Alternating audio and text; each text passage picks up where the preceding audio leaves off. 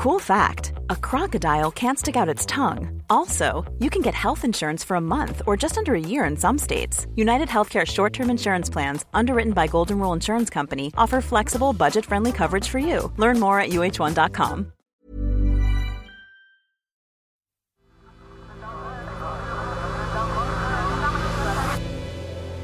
The Sensemaker. Hello, I'm Tomini, and this is The Sensemaker from Tortoise. One story every day to make sense of the world. To find out more about Tortoise and how to become a member, just go to the episode description. Today, why Jacob Rees-Mogg is on a crusade against civil servants working from home. Condescending, patronising, passive aggressive, the milk monitor, those were the words used by union leaders, Labour MPs, and even some cabinet ministers to describe Jacob Rees-Mogg's attempt to get civil servants back into Whitehall offices. Because over the past few weeks, the Minister for Brexit Opportunities and Government Efficiency has been a man on a mission.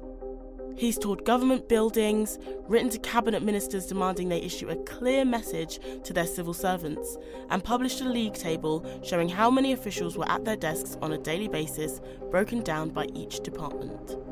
International trade and health and social care scored highest, with 73 and 72% of workers at their desks, while the work and pensions and education departments were the lowest, around 27 and 25%. And then there was the personal note printed on card. He has gone round a Whitehall department and left notes on people's desks who are not in the office in person, who may be, I don't know, out to lunch, but much more likely working from home. The note read Sorry you were out when I visited. I do look forward to seeing you in the office very soon. With every good wish, Right Honourable Jacob Rees-Mogg, MP. A picture of the note soon went viral, and some began to question Jacob Rees-Mogg's obsession with ending the working from home culture. Unions have said his approach is damaging civil service morale. So, what is Jacob Rees-Mogg up to? In February, Prime Minister Boris Johnson had a mini reshuffle of his cabinet, and as part of that reshuffle, Jacob Rees-Mogg got a new job. He was moved from Leader of the House of Commons to the Cabinet Office in a newly created role as Minister for Brexit Opportunities and Government Efficiency. As a passionate defender of the Prime Minister and supporter of Brexit, Boris Johnson reportedly wanted to make sure that Jacob Rees-Mogg was looked after. But to some, it looked more like a demotion after a string of political mishaps. There were his comments on LBC about the Grenfell Tower fire. It seems to me that that is the tragedy of it, that the more one's read over the weekend about the report and about the chances of people surviving, if you just ignore what you're told and leave, you are so much safer. And uh, I, I think if either of us were in a fire, whatever the fire brigade said, we would leave the burning building. It just seems the common sense thing to do. The way he apparently lounged on the House of Commons benches now, there's been a lot of talk about democracy tonight, and the leader of the House, who I have to say, with his body language throughout this evening, has been so contemptuous of this House sit and of the people. and for the benefit of Hansard, the leader of the House has been spread across around three seats, lying out uh, as if that was something very boring for him to listen to tonight. And more recently, his attempt to defend Boris Johnson over Partygate using a cricket analogy on the BBC's Newsnight programme. This is getting quite difficult for the Prime Minister, isn't it? No, it isn't. I think you misunderstand what's happened. Um, the Prime Minister thought that what he was doing was within the rules, and the police have thought otherwise. And this is just like the DRS system in cricket, that sometimes the batsman in good faith thinks he's not out LBW, Sometimes the umpire thinks he's not out in good faith, but it goes to the third umpire who says he was out, and then the batsman accepts the decision. It's exactly what's happened to the Prime Minister.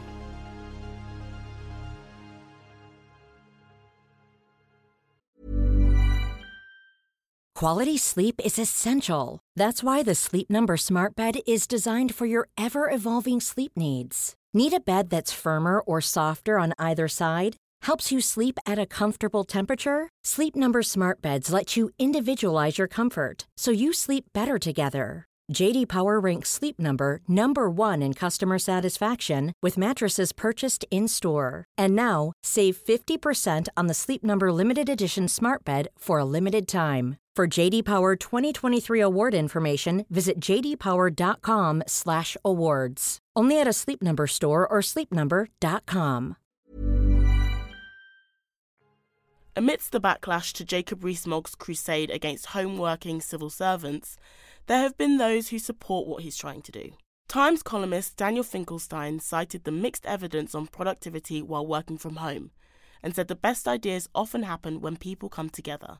And the whistleblower Raphael Marshall, who exposed the government's mishandling of last August's withdrawal from Afghanistan, said in evidence to Parliament that staff shortages at the Foreign Office were made worse by some staff working from home, which hampered communication.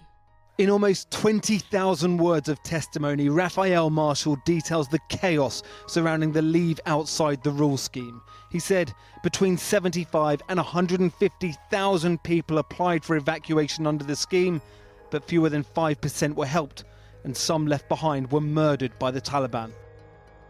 Jacob Rees-Mogg argues that empty offices are a cost to the taxpayer, and he's keen that the government leads the way on getting back to the office after it dropped its advice for people to work from home to reduce COVID transmission.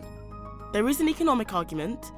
The more people go to the office, the more likely they are to spend money at coffee shops and restaurants. And by picking another fight with the civil service, Jacob Rees-Mogg is also throwing some red meat to like-minded conservative voters. Thanks for listening to The Sensemaker. Members of Tortoise get access to more stories from our team of journalists, bonus podcast episodes, and can join exclusive events. Just go to tortoisemedia.com forward slash friend and enter my code TOMINY50 to get a year's digital membership for £50. Today's story was written and produced by Imi Harper.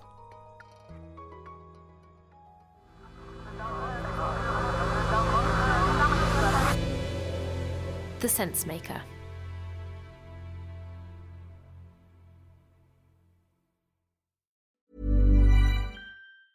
Hi, I'm Daniel, founder of Pretty Litter. Did you know cats tend to hide symptoms of sickness and pain? I learned this the hard way after losing my cat, Gingy. So I created Pretty Litter, a health monitoring litter that helps detect early signs of illness by changing colors, saving you money and potentially your cat's life. Pretty Litter is veterinarian developed, and it's the easiest way to keep tabs on your fur baby's health right at home. Go to prettylitter.com and use code ACAST for 20% off your first order and a free cat toy. Terms and conditions apply. See site for details.